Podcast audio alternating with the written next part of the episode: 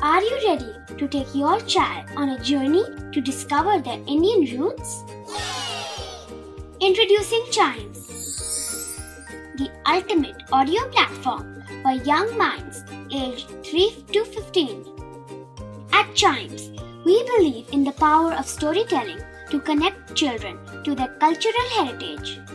From captivating folk tales to colorful festivals to mesmerizing history, Chimes brings the rich stories of Indian traditions to life.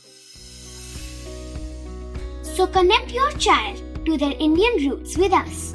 Download the app today and start the journey. Search Chimes Kids Audio Stories and Podcasts app on Apple or Google Play Store. Chimes, audio that inspires.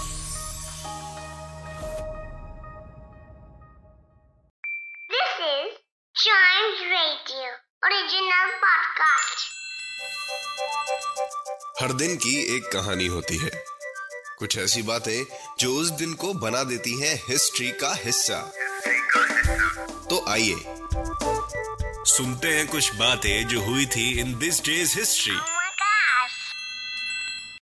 Hello and welcome to this day's history जहाँ मैं आपको आज के दिन दुनिया भर में होने वाले कुछ इंपॉर्टेंट इवेंट्स के बारे में बताऊँगा। तो चलिए शुरू करते हैं। आज ही के दिन 1975 में केट विंसलेट का जन्म हुआ था। केट विंसलेट कौन है? केट विंसलेट वही एक्ट्रेस हैं जिन्होंने टाइटैनिक मूवी में रोज नाम की एक हाई क्लास सोसाइटी गर्ल का रोल प्ले किया था।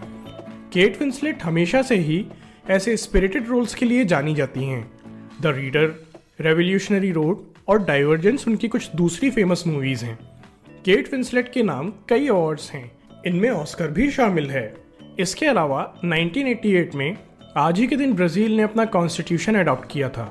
किसी भी देश का कॉन्स्टिट्यूशन उसके पॉलिटिकल अरेंजमेंट और जुडिशल अरेंजमेंट्स बनाने और सिटीजन्स के राइट को बचाने का एक मेन इंस्ट्रूमेंट होता है। कॉन्स्टिट्यूशन के थ्रू ही किसी भी नेशन की प्रोग्रेस डिसाइड होती है। किसी भी नेशन के बाकी सारे लॉज कॉन्स्टिट्यूशन से ही निकले होते हैं। तो आज ही के दिन ब्राज़ील ने अपना कॉन्स्टिट्यूशन अडॉप्ट किया था। इसके अलावा आज ही के दिन 1989 में मीरा साहिब फातिमा बीवी सुप्रीम कोर्ट ऑफ़ इंडिया की पहली विमेन जज बनी।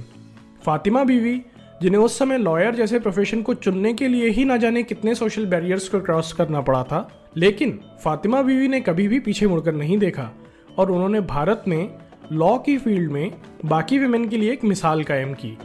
इसके अलावा, आज ही के दिन 1998 में Indira Gandhi National Integration Awards को डॉक्टर एपीजे अब्दुल कलाम को देने की घोषणा करी गई। यह अवार्ड उन पर्सनैलिटीज़ को दिया जाता है, जिन्होंने कंट्री की नेशनल यूनिटी और इंटेग्रिटी को प्रमोट करने के लिए कुछ आउटस्टैंडिंग कंट्रीब्यूशन दिया हो। और डॉक्टर कलाम से ज़्यादा नेशनल इंटीग्रेशन में कंट्रीब्यूशन और किसका हो सकता है? तो आज के लिए बस इतना ही।